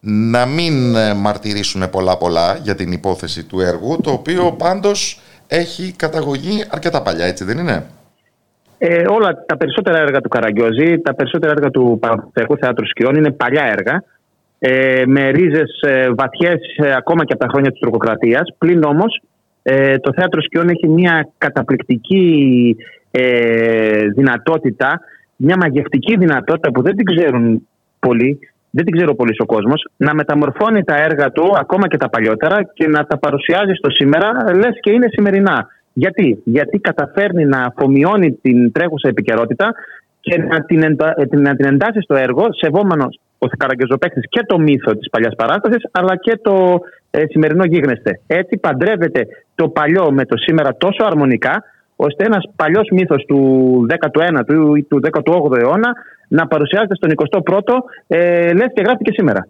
Γιατί έτσι κι αλλιώς το θέατρο σκιών δεν είναι η αναπαραγωγή ενός έτοιμου κειμένου, έχει πάντα και ένα στοιχείο Ακριβώς. αυτοσχεδιαστικό πάνω στην παράσταση. Είναι μια καθαρά προφορική τέχνη, η οποία βασίζεται πάντοτε σε ένα σκελετό, σε μια δομή δηλαδή, η οποία δομή είναι πάνω κάτω ίδια. Πλην όμως αυτή η δομή γεννιέται και πεθαίνει την ώρα της παράστασης. Είναι αυτό που λέμε και για το ε, κανονικό θέατρο. Είχαν ρωτήσει κάποτε τον ε, Δημήτρη Χόρν σε μια συνέντευξη, είχε ρωτηθεί ο Δημήτρης Χόρν ε, περί θεάτρου και είχε πει ότι κάθε θεατρική παράσταση γεννιέται και πεθαίνει την ίδια στιγμή. Ε, το ίδιο ισχύει για τον Καραγκιόζη. Πολύ περισσότερο όμως για τον Καραγκιόζη, γιατί δεν υπάρχουν έτοιμα κείμενα, υπάρχει μόνο έτοιμος σκελετός. Και ο κάθε καραγκιόζος έχει την καταπληκτική δυνατότητα να αυτοσχεδιάζει την ώρα του έργου, να προσαρμόζει ακόμα και μια παραδείγματος χάρη προσωρινή διακοπή ρεύματος στην παράσταση, να αξιοποιεί το κοινό του, Ποτέ το κοινό δεν είναι ίδιο σε μια παράσταση. Και φυσικά επειδή υπάρχει αλληλεπίδραση να μπορεί να παίζει με το κοινό του. Ε, βλέπουμε λοιπόν, λοιπόν ότι ε, αμέσως αμέσως ε, περνάμε και τα βασικά δεδομένα του κλασικού θεάτρου. Στο οποίο κλασικό θέατρο δεν υπάρχει η συμμετοχή του κοινού σε τέτοιο βαθμό όπως τον Καραγκιόζη. Με αποτέλεσμα το κοινό να έχει τη δυνατότητα να ε, αλλάζει και το ίδιο το κοινό την παράσταση. Δηλαδή η παράσταση μεταπλάθεται και από το ίδιο το κοινό όταν το κοινό μετατρέπεται σε, ε, από αποδέκτη σε πομπό και ο Καραγκεζοπέκτη από πομπό σε δέκτη μηνυμάτων. Που σημαίνει ότι υπάρχει μια τρομερή αλληλεπίδραση που ε, συμπληρώνει αυτό που λέτε, συμπληρώνει δηλαδή την αλλαγή του σενάριου ε, με την έννοια πάντα ότι είπαμε ότι το σενάριο δεν υπάρχει με τη στενή έννοια του όρου, πάντα υπάρχει ο σκελετός. Και ο Καραγκεζοπέκτη αυτό το σκελετό τον ε, πλάθει σε κάθε παράσταση διαφορετικά, έτσι ώστε να αυτοσχεδιάζει και τα κείμενα να γεννιούνται και να πεθαίνουν την ίδια στιγμή. Είναι μια καταπληκτική προφορική τέχνη που θυμίζει λίγο και τους παλιούς παραμυθάδες, θυμίζει και το θέατρο και απλώνοντας τα χέρια της παντού, ε, παίρνει από παντού στοιχεία και πλάθει κάτι μοναδικό. Την τέχνη του ελληνικού θεάτρου σκιών, η οποία πάνω απ' όλα βασίζεται όχι μόνο στη σκιά και στη φιγούρα, αλλά στο λόγο. Ο λόγος είναι η ζωοποιός διαφορά αυτής της τέχνης. Και γι' αυτό βλέπουμε ότι οι παραστάσεις του Καραγκιόζη ε, μπορούν να παιχτούν άνετα και σε απλά δισκάκια, τα γνωστά, στα CD σήμερα δηλαδή, παλιά στα δισκάκια, χωρίς ε, φιγούρες, χωρί ακόμα και φιγούρες το οποίο με κάνει να σκεφτώ πόσα κοινά τελικά έχουν, για να μείνουμε στο δικό μας το μεταμπουλούκι, μία τέχνη τόσο παλιά και παραδοσιακή όπως το θέατρο σκιών, με μία τέχνη ε, τόσο σύγχρονη όπως η stand-up comedy, που επίσης έχει αυτό το στοιχείο ε, της μοναδικότητας της κάθε μιας παράστασης, αφού το έτοιμο κείμενο ε, αμέσως αμέσως περνάει σε αυτοσχεδιαστικές καταστάσεις με καταλητική την αντίδραση του κοινού. Έτσι ακριβώς. Μα και ο Καραγκιόζης μέσα του έχει στοιχεία ως τεχνική από την επιθεώρηση και από τη stand-up comedy. Γιατί αφενός ε, στην περίπτωση της επιθεώρησης τι έχουμε; Στην επιθεώρηση, αυτό το γνωστό θεατρικό είδος, έχουμε παρέλαση τύπων οι οποίοι τύποι παρελάβουν και κάνουν τα σκετσάκια τους. Το ίδιο γίνεται και στον Καραγκιόζη. Μια παρέλαση τύπων έχουμε, τον Μπαρμπαγιώργο, τον Σταύρακα, τον Μορφωνιό, οι οποίοι είναι καθημερινοί τύποι που περνάνε μπροστά από τον Μπερντέ και με τον Καραγκιόζη ε, πλάθουν τα σκετσάκια τους. Περνώντας τη stand-up comedy, ο Καραγκιόζη από μόνος του είναι ένα είδος stand-up comedy. Δηλαδή από μόνος του μπορεί επί 60 ολόκληρα λεπτά, μία ώρα δηλαδή, να κρατήσει μια ολόκληρη κουβέντα με το κοινό. Ε, απλά η φιγούρα δηλαδή ανάμεσα στον Καραγκιόζη και το κοινό. Δεν αλλάζει κάτι άλλο. Θέλω να πω δηλαδή ότι μια τόσο παλιά τέχνη όπως ο Καραγκιόζης με μια τόσο μοντέρνα και καινούργια τέχνη ε, τηρουμένων πάντα των τεχνολογιών όπως είναι stand-up comedy, έχουν τόσα κοινά στοιχεία ώστε αποδεικνύεται πως το ε, παλιό, στην περίπτωση του μεταμπουλουκιού, παντρεύεται με το μοντέρνο και παντρεύεται τόσο αρμονικά ώστε να συνεπάρχουν και η μία τέχνη να δίνει τη σκητάλη στην άλλη, σαν να έχουμε μια σύζευξη παρελθόντος και παρόντος και μέλλοντος ε, μέσα σε δύο ολόκληρες ώρες. Στην ε, δική σου δουλειά, Θωμά Γραφιώτη, έχεις μπει στον πειρασμό να εισαγάγεις νέες φιγούρες ή έχεις κρατηθεί στις γνωστές και δεδομένες ενδεχομένως προσθέτοντας το χαρακτήρα τους νέα στοιχεία; Ε, κοιτάξτε να δείτε, ε, ο Καραγκιόζης είναι μια τόσο παλιά τέχνη που ε, έχει, είναι βαθιά παραδοσιακή. Έχει την εξής ε, εντυπωσιακή χαρακτηριστική ε, δυνατότητα. Αφενός να δίνει τη δυνατότητα σε κάθε τι καινούριο να δοκιμαστεί. Δηλαδή μπορώ να κάνω πειραματισμούς στον Μπερντέ, πάρα πολλούς πειραματισμούς, με νέες φιγούρες, με νέα πρόσωπα, επίκαιρα πρόσωπα φυσικά, ε, με νέες παραστάσεις, με νέες ιστορίες κτλ. Ε, Όμως όσο εύκολα το θέατρο σκιών αποδέχεται τους πειραματισμούς, άλλο τόσο δύσκολα τους επιβάλλει. Θέλω να πω δηλαδή ότι αυτό με το οποίο θα πειραματιστώ μια φορά, ακόμα και πετυχημένα, θέλει πολλή δουλειά μετά για να μπορέσει σιγά σιγά να αφομοιωθεί από αυτή την τέχνη και να αποτελέσει πάγιο χαρακτηριστικό της γνώρισμα. Θέλω να πω δηλαδή ότι μια παράσταση επικαιρότητας μετά από ένα μήνα μπορεί να μην είναι πια ε, επίκαιρη για τον Μπέρδε του Καραγκιόζη. Και ο Μπέρδε του Καραγκιόζη, αφού πειραματίστηκε μαζί της και πετυχημένα έστω, σιγά σιγά την αφήνει για να περάσει σε νέους πειραματισμούς. Πολύ δύσκολα μια, ένας νέος τύπος θα αφομοιωθεί από τον Μπερντέ έτσι ώστε να επιβληθεί πανελλαδικός και να παίζεται σε όλα τα θεατράκια. Θέλω να πω δηλαδή ότι ε, μπορώ να εισαγάγω νέες φιγούρες, νέες παραστάσεις, νέες ιστορίες, αλλά θέλει πολύ κυλοπόνεμα για να μπορέσω να τις επιβάλλω. Γι' αυτό και πιο πολύ συχνά παρατηρείτε ε, όλοι αυτοί οι πειραματισμοί γίνονται αυτό που λέγαμε στην αρχή στις παλιές παραστάσεις, οι οποίες αφομοιώνουν νέα στοιχεία ε, και στη συνέχεια τα προσαρμόζουν στην εκάστοτε επικαιρότητα. Φαντάζομαι ε, είναι και ένα παιχνίδι αυτό με το τι αναμένει το κοινό εφόσον ε, η παράσταση είναι πάνω σε ένα παλιό και ήδη γνωστό θέμα και τι το ευνηδιάζει. Ε, ναι, σαφώς. Γιατί το κοινό δεν περιμένει πάντοτε ότι μια τόσο παλιά παράσταση με, τους, με το Σεράι δίπλα, με αυτά τα παραδοσιακά στοιχεία κτλ. θα μπορέσει να ε, συσχετιστεί με τα σύγχρονα δεδομένα ας πούμε, της ε, πανδημίας και της κρίσης. Ε, όσο πιο εύστοχα το κάνει αυτό ο Καραγκεζοπαίκτης, άλλο τόσο περισσότερο ευνηδιάζει το κοινό, το οποίο σαφώς δεν περιμένει τέτοιες αναλογίες ή τέτοιες παραπομπές το σήμερα. Ε, θέλω να πω δηλαδή ότι το θέατρο σκιών έχει τη δυνατότητα να το πετύχει αυτό, αλλά αυτό εξαρτάται αφενός από το ταλέντο του Καραγκεζοπαίχτη και αφετέρου από τη δυνατότητα του κοινού να αφογκραστεί αυτή την πρόκληση, να την αποδεχτεί και να αλληλεπιδράσει έτσι ώστε να δώσει την πάσα στον Καραγκεζοπαίχτη να το απλώσει ακόμα περισσότερο αυτό το ε, ταλέντο του να προσαρμόζεται στην επικαιρότητα. Ε, και σαφώς αυτό είναι πάντα πειρασμός και για τον Καραγκεζοπαίχτη. Δηλαδή, πειρασμός για τον Καραγκεζοπαίχτη είναι και να φτιάξει ένα νέο έργο, ένα νέο έργο και να φτιάξει μια νέα φιγούρα, αλλά και να προσαρμόσει τα παλιά έργα και τις παλιές φιγούρες στο σήμερα σε αυτό που ζούμε τώρα. Ε, μπορεί δηλαδή να παρακολουθήσει. Αυτό το έκανε και παλιά ο Καραγκιζοπαίχτη. Διάβαζε την εφημερίδα το πρωί ε, σε ένα χωριό στο οποίο βρισκόταν και το βράδυ, την παράσταση τη βραδινή, όλα όσα είχε διαβάσει στην εφημερίδα τα περνούσε στην Περντέ. Ταυτόχρονα με τη σάτυρα των τοπικών τύπων τους οποίους φρόντιζε να γνωρίσει. Έτσι και σήμερα, αυτά που θα ακούσουμε ας πούμε, στο δελτίο ειδήσεων στις 8, μπορούμε να τα σατυρίσουμε στις 9 σε μια παράσταση η οποία μπορεί να είναι 200 χρόνια παλιά. Και όμως να αξιοποιήσει και την επικαιρότητα του δελτίου των 8. Οι επίκαιρες αναφορές έρχονται και παρέρχονται. Οι νέες φιγούρες και οι νέες ιστορίες και αυτές έρχονται και παρέρχονται. Υπάρχει όμως πάνω στον Μπερντέ κάτι που μένει σταθερό. Από τη μια η Καλύβα ναι. και από την άλλη το Σαράι. Δηλαδή το προαιώνιο ερώτημα της εξουσίας και της ανισότητας. Ό,τι πιο πολιτικό. Το λέτε πάρα πολύ σωστά. Το λέτε πάρα πολύ σωστά και αυτό είναι ένα χαρακτηριστικό γνώρισμα που μπήκε μόλις ο Καραγκιόζης έγινε. Ε, ε, μόλις ο Καραγκιόζης εθνικοποιήθηκε ως θέατρο. Ε, τι θέλω να πω, ότι στο Οθωμανικό Θέατρο Σκιών το οποίο είναι η κοιτίδα και του ελληνικού και του τουρκικού Καραγκιόζη, για την ακρίβεια η κοιτίδα και του νεοελληνικού και του τουρκικού Καραγκιόζη. Στο Οθωμανικό θέατρο σκιών, όπως και στο τουρκικό, δεν υπάρχει σεράι, όσο και αν φαίνεται περίεργο αυτό. Δεν υπάρχει πασά, δεν υπάρχει βελιγγέκας, δεν υπάρχει ταχύρ, δεν υπάρχει δεσιροπούλα. Γιατί οι περισσότεροι θα νομίζουν ότι στο Οθωμανικό θέατρο σκιών, όπως και στο τουρκικό σήμερα, υπάρχει ο πασά. Και όμως δεν υπάρχει. Γιατί; Πολύ απλά γιατί η Οθωμανική εξουσία τότε και πολύ περισσότερο η σημερινή εξουσία δεν θα δεχόταν μια σάτυρα του Πασά, δηλαδή της εξουσίας στο πανί. Όλες αυτές οι προστίκες, το Σεράι, ε, ο Πασά, η Βεζιροπούλα, ε, ο Ταχύρ, ο Βελιγκέκα, όλα αυτά είναι δημιουργήματα του ελληνικού θεάτρου σκιών και πιο συγκεκριμένα του υπηρώτικου θεάτρου σκιών, το οποίο άκμασε ε, στα χρόνια του Αλή Πασά στα Γιάννενα. Και ουσιαστικά μετά το θάνατο του Αλή Πασά, αυτό το λεγόμενο υπηρώτικο θέατρο σκιών, που σε παρένθεση είναι προϊστορία του σημερινού Καραγκιόζη, αυτό το υπηρώτικο θέατρο σκιών τι έκανε; Ε, θα τήρησε τον Αλή Πασά και την εξουσία του μέσα στον Περντέ. Και έτσι γεννήθηκαν έργα ηρωικά όπως ο Κατσαντώνης ή ο Χριστιανομάχος, και έτσι γεννήθηκαν ακόμα και ηρωικές παραστάσεις όπως ο Μεγαλέκτερο και το Φίδι.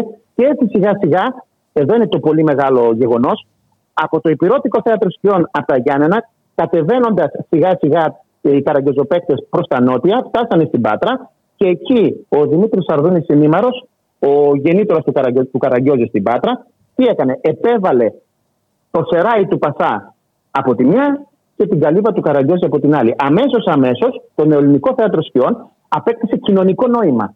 Κοινωνικό νόημα που δηλώνει ότι από τη μια έχουμε τον φτωχό, την καλύβα, αργότερα παράγκα μετά το 22, και από την άλλη έχουμε το Σεράι, δηλαδή τον πλούσιο, που θα μπορούσε να είναι ο Πασάς, που θα μπορούσε να είναι ο Βυζαντινός Αυτοκράτορας παλιότερα, που θα μπορούσε να είναι ο Πρωθυπουργός σήμερα. Συμβολοποιείται στο πρόσωπο του Πασά, όμως δεν, δεν κολλάει στο πρόσωπο του Πασά. Είναι η διαχρονική υπερφύαλη εξουσία το Σεράι. Αμέσως, αμέσως, και εδώ προσθέτουμε την ακόμα μεγάλη σημαντική προσφορά του ελληνικού θέατρου σκιών, ο Μήμαρος και οι υπόλοιποι καραγκιζοπαίκτε της εποχής του επέβαλαν, να λοιπόν που το θέατρο σκιών αφομοιώνει κάτι, αυτό που λέγαμε πριν, επέβαλαν τον Καραγκιόζη ξυπόλυτο, χιλιομπαλωμένο, με παλιά ρούχα και χωρίς παπούτσια και καπέλο. Δεν Γιατί ήταν το αυτή η λέω αρχική αυτό, μορφή γιατί του; Ο Οθωμανός ομολογός του και ο σημερινός Τούρκικο έχει και καπέλο και παπούτσια. Να μια σημαντική διαφορά του ελληνικού με τον τουρκικό Καραγκιόζη, που κατά τα άλλα αδέρφια, πρόκειται για δύο αδερφές τέχνες. Όμως, στον ελληνικό θέατρο σκιών, οι Έλληνες καραγκιόζοπαίχτε τολμάνε και επιβάλλουν τον Καραγκιόζη φτωχό. Ο Καραγκιόζης βγαίνει από την καλύβα, δεν έχει καπέλο όπως ο Οθωμανός ομολογός του, γιατί ο Οθωμανός ομολογός του είναι μεσοαστός, δεν έχει παπούτσια όπως ο Οθωμανός και νυν Τούρκος ομολογός του, φοράει χιλιομπαλωμένα ρούχα και πρωτοφωνάζει, πεινάω. Αυτή η φωνή του Καραγκιόζη, το ότι πεινάω και ότι αδικούμε, ανταπο- ε, απευθύνεται στο Σεράι. Στο Σεράι του Πασά. Ο οποίος Πασάς στις κομμωδίες του Καραγκιόζη έχει κοινωνικό χαρακτήρα. Είναι ο δυνάστης που βάζει το ραβδούχο της εξουσίας, δηλαδή το Βελιγκέκα να δέρνει. Τα ηρωικά ε, ατα, ανταποκρίνεται στο κλασικό, μια και έχουμε και τα 200 χρόνια την Επανάσταση του 21, ανταποκρίνεται στο κλασικό δίπολο της ε, μάχης ανάμεσα στους Έλληνες και στους Τούρκους για την εθνική τους ολοκλήρωση. Δηλαδή, ενώ στα ηρωικά ο Πασάς έχει καθαρά εθνικό χαρακτήρα, στις κομμωδίες ο Πασάς έχει κοινωνικό χαρακτήρα. Και δέρνει τον Καραγκιόζη μέσω του ραβδούχου του, του σημερινού αστυνομικού, δηλαδή, θα τολμούσαμε να πούμε, του Βελιγκέκα.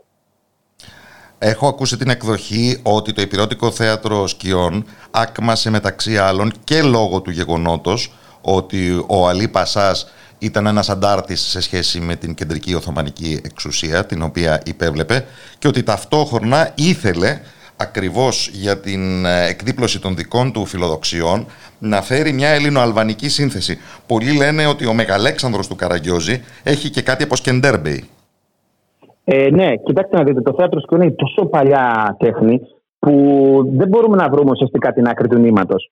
Όλα αυτά αλληλοπλέκονται. Αυτό που μπορώ να πω με σιγουριά για τον Αλιπασά είναι ότι μέσα στα πλαίσια της αντιφατικής συμπεριφοράς του δεν ήταν μόνο ο, γνω- ο τύρανος που λέμε σήμερα, ήταν ένας πασάς ο οποίος δημιούργησε μια πολύ προηγμένη πολιτεία για την εποχή του, δηλαδή τα Γιάννενα της εποχής του Αλιπασά, ήταν μισάξια τηρουμένων των αναλογιών της Κωνσταντινούπολης. Ήταν μια πολύ σπουδαία πολιτεία. Ε, και γι' αυτό τότε λέγανε, συνέδεαν και οι τοπικές κουβέντες των ανθρώπων μεταξύ τους, συνέδεαν τα Γιάννενα σαν μια μικρογραφία της Κωνσταντινούπολης. Ε, Γιάννενα Διακόπτω για Περισταμπούλ διαφημιστικό και διάφορα- μήνυμα. Γιάννε, να σου ερχόμαστε Ναι. αύριο. Έχετε σωστό. Η τελευταία μου ερώτηση είναι η εξής. Ομολογώ την άγνοιά μου, δεν ήξερα τι καταλητικό ρόλο παίζει η Πάτρα στη διαμόρφωση της φυσιογνωμίας του νεοελληνικού ε, Καραγκιόζη. Οπότε και ως πατρινός υποθέτω ότι στην απόψινή μας εμφάνιση στα παλαιά σφαγεία της ε, ε, Πάτρας αισθάνεσαι δύο φορές ε, μέσα στα νερά σου, έτσι δεν είναι; Ε, ναι, σαφώς. Ε, γιατί κοιτάξτε, σας είπα και ξανά ότι από τα Γιάννενα αυτής της μεγάλης πολιτείας που έκλεισε ο Αλιπασάς και που όντως ε, ο Μέγας Αλέξανδρος ε, με εμπνέεται μέσα από το σύνολο των ε, ιστορικών δεδομένων της εποχής εκείνης ε, μέχρι και το Σκεντέρμπεϊ και μέσα από αυτό το πρότυπο της πολιτείας του Αλίπασα ξεπηδάει το υπηρώτικο θέατρο σκηνών το οποίο καταλήγει στα Γιάννενα. Ε, από τα Γιάννενα καταλήγει μέσω αμφιλοχίας μάλλον στην Πάτρα. Εκεί στην Πάτρα λοιπόν, εδώ στην Πάτρα μάλλον θα λέγαμε για την ακρίβεια, ε, γεννιέται το νεοελληνικό θέατρο σκιών. Ε, άρα λοιπόν έχουμε... Η Πάτρα όμως είναι μια πόλη που επικοινωνεί με τη Δύση. Αυτό Ναι, πώς πολύ επανατοποθετεί σωστή το Γκαραγκιόζη; Πολύ, πολύ σωστή η παρατήρησή σας. Εκείνη την εποχή λοιπόν που στην Πάτρα κυριαρχούσε το δυτικό θέατρο, η όπερα, έτσι, ε, η δυτική μουσική, έρχεται ένας ψάλτης, ιεροψάλτης ε, και ε, λάτρης της βυζαντινής μουσικής, ο Δημήτρης Σαρδούνης Συνήμαρος, ο οποίος προσπαθεί να επιβάλλει και το καταφέρνει μια ανατολική τέχνη, το θέατρο σκιών.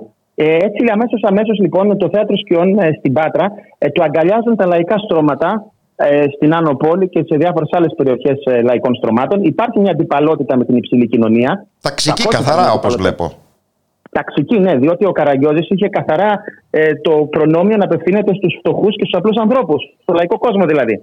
Ο Μήμαρος λοιπόν παρά τις μεγάλες ε, δυσκολίες που πέρασε, καταφέρνει να πετύχει κάτι συγκλονιστικό. Πετυχαίνει ένα συγκερασμό δύο παραδόσεων. Από τη μία το συγκερασμό του Οθωμανικού Καραγκιόζη, που ήταν σεμνός και εσχρός, και από την άλλη του υπηρώτικου Καραγκιόζη, που ήταν πιο, όπως καταλάβαμε πριν περί Αλή Πασά μιλώντας, πιο επικός, πιο ηρωικός. Αυτό το, συγκε- από αυτό το συγκερασμό του Οθωμανικού και του υπηρετικού Καραγκιόζη, ο Δημήτρης Αρδούνη Συνήμαρο δημιουργεί το λεγόμενο νεοελληνικό θέατρο σκιών, το οποίο ελληνικό θέατρο σκιών αμέσως αμέσως απευθύνεται σιγά σιγά για όλη την οικογένεια. Δηλαδή, πάβει να είναι εσχρό και άσεμνο όπω στον Οθωμανικό Μπερντέ, προσλαμβάνει το επικό στοιχείο, τονίζει το κοινωνικό στοιχείο, το λαϊκό στοιχείο, το, το στοιχείο της φτωχολογιάς και αμέσως αμέσως γίνεται θέαμα για όλη την οικογένεια. Με αυτόν τον τρόπο η Πάτρα καταφέρνει να αποτελεί αυτό που λέμε γενέτειρα του νέου ελληνικού Καραγκιόζη και αργότερα στην περίοδο του Μεσοπολέμου, χάρη σε δύο κυρίως μεγάλους καραγκιόζοπαίχτε, τον Τίνο Θεοδωρόπουλο και τον Βασίλαρο, η Πάτρα και η ευρύτερη περιοχή της Αχαία αποτελούν τη Μητρόπολη του Καραγκιόζη. Γιατί με αυτούς τους δύο καραγκιόζοπαίχτε και τους μαθητές τους, σιγά σιγά το δημιούργημα του Μήμαρου εξελίσσεται, μεγαλώνει και γίνεται ακόμα πιο πλούσιο. Βεβαίως υπήρχε και στην Αθήνα μια αντίστοιχη παράδοση, ε, την οποία καλλιέργησε κυρίως ο Αντώνης Μόλα, αλλά η Πάτρα είναι αυτό που λέμε η γενέτειρα και η Μητρόπολη του Καραγκιόζη. Δηλαδή το, το όλο το μοντέλο του Μήμαρου, ο οποίος έπλασε τον ελληνικό θέατρο σκιών, το Μεσοπόλεμο επιβάλλεται, εμπλουτίζεται και απογειώνεται χάρη στις μεταρρυθμίσεις του Ντίνου Θεοδωρόπουλου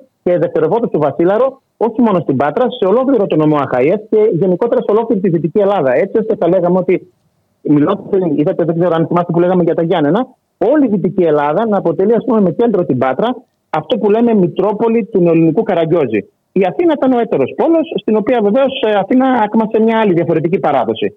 Όμως η Πάτρα έχει τα σκύπτρα ε, και ε, θεωρώ ότι αυτό οφείλεται στο γεγονός ότι ο Μήμαρος και οι συνεχιστές του, δηλαδή ο Βασίλειος Κοδωρόπουλο, έβαλαν τις πολύ μεγάλες βάσεις. Έτσι λοιπόν επιβλήθηκε ένα θέαμα το οποίο παρα, παρέμεινε μέχρι και τα χρόνια μας θέαμα για όλη την οικογένεια, θέαμα για τα λαϊκά στρώματα και θέαμα από το οποίο ποτέ δεν έλειψε το κοινωνικό μήνυμα. Πού θέλω να καταλήξω ότι ακόμα και στις δεκαετίες της ευημερίας, της πλαστής ευημερίας που λέμε, ο Καραγκιόζης παρέμεινε πιστός στη μορφή του. Δεν φόρεσε παπούτσια, δεν φόρεσε ε, καλά ρούχα, δεν έφυγε από την καλύβα, συνέχισε ακόμα και στα καλά χρόνια να τα βάζει με τον Πασά. Αυτό είναι ένα πολύ σημαντικό μήνυμα για να δούμε πόσο δυνατή είναι η παράδοση του Καραγκιόζη. Για να το Ποτέ κανείς διασκεδάσουμε Καραγκιόζη- όμως λίγο, ο Χατζιαβάτης γιατί μου φαίνεται ότι ψήφισε υπερηφάνος ναι στο δημοψήφισμα του Ιουλίου του 2015. Κοιτάξτε να δείτε, υπάρχει μία, με το Χατζεβάτη υπάρχει μία παρεξήγηση. Θεωρείται όντως από πολλούς ότι είναι ο δουλοπρεπής Έλληνας, ο οποίος ε, υποτάσσεται στον Πασά. Αυτό υπάρχει και σε κάποιες παραστάσεις, αλλά άμα δούμε τις- το σύνολο των παραστάσεων του Καραγκιόζη, θα διαπιστώσουμε ότι ο Χατζιαβάτης δεν είναι τόσο δουλοπρεπής όσο φοβισμένος. Και είναι φοβισμένος για δύο λόγους. Πρώτον, γιατί πρέπει να αποτελέσει το θεατρικό αντίβαρο του Καραγκιόζη. Δηλαδή ο Καραγκιόζης Που είναι θρασής. Δεν θα μπορεί... Ο, ο- που είναι, με συγχωρείτε. που είναι θρασής ο Καραγκιόζης. Ναι, ακριβώς. Ο Καραγκιόζης δεν μπορεί να βγει και να πει μόνος του θεατρικά μιλώντας Είμαι άτρωτος, δεν φοβάμαι. Αυτό θα το δείξει μέσω του Χατζιαβάτη. Ο φόβος του Χατζιαβάτη θα υπερτονίσει τη μεγάλη θεατρική δύναμη του Καραγκιόζη ως προς το, ως προς το φρασίτητά του που πολύ σωστά λέτε. Είναι αυτό που λέμε στο θέατρο Αντιγόνης Μήνη. Στην αντιγονη του Σοφοκλέους δεν θα βγει Αντιγόνη να πει Δεν φοβάμαι. Ο, η, η, η, η, τόλμη της θα φανερωθεί μέσα από το φόβο της Μήνη. Είναι καθαρά θεατρικό τέχνασμα αυτό. Από την άλλη, ο Χατζιαβάτης, ω φίλος του Καραγκιόζη, δεν θα μπορούσε να είναι προδότης, διότι ισχύει το με το φίλο σου πω ποιος είσαι. Είναι όμως ο Χατζιαβάτης φοβισμένος. Πολλές φορές φοβάται τον Μπασά. Την ίδια στιγμή όμως στα ερωικά έργα κυρίως, ο Χατζιαβάτης είναι αυτός που αποτελεί ας πούμε, το κρυφό μάτι των Ελλήνων στο Σεράι. Δρώντα δηλαδή για λογαριασμό του Πασά, είναι αυτός που πληροφορεί τους Έλληνες για το τι πρόκειται να γίνει και το τι μελιγενέστες στο Σεράι. Βεβαίως στι κομμωδίες. Κάπως έτσι ήταν και η ιστορική πραγματικότητα. Είχε, ε, είχε απ' όλα να δείξει ο υπόδουλος Ελληνισμός. Και Καραγκιόζηδες και Χατζιαβάτιδε. Και... Αυτό ακριβώς. Γι, αυτό, γι' αυτό και λέμε ότι ο Καραγκιόζης είναι παντολογία. Μέσα του έχει τα πάντα. Έχει τα πάντα γιατί είναι ένα λαϊκό θέαμα το οποίο είναι λογικό να μην αφήσει τίποτα να πάει χαμένο. Έτσι λοιπόν ο Χατζιαβάτης έρχεται πολλές φορές και στις κομμωδίες, στις κομμωδίες κυρίως, να δείξει μια θρασίτητα ε, απέναντι στη θρασίτητα του Καραγκιόζη. Δηλαδή κοντράρει τον Καραγκιόζη για λογαριασμό του Πασά στις κομμωδίες. Αλλά αυτό είναι ένα κομικό έβριμα το οποίο πολλές φορές γίνεται και για να γελάσουμε. Σε γενικές γραμμές ο Χατζιαβάτης είναι ο φοβισμένος Έλληνας, ο οποίος ναι, δεν αποκλείεται το 2015 από φόβο, από φόβο να μπει και στον πειρασμό να ψηφίσει ναι. Η συνέχεια επί του Μπερντέ. Ευχαριστώ θε, Η θερμά συνέχεια επί του Μπερντέ. Το Θωμά Γραφιώτη. Καλό απόγευμα από το Ραδιομέρα. Να είστε καλά, σας ευχαριστώ για τη φιλοξενία. Καλό απόγευμα και από μένα.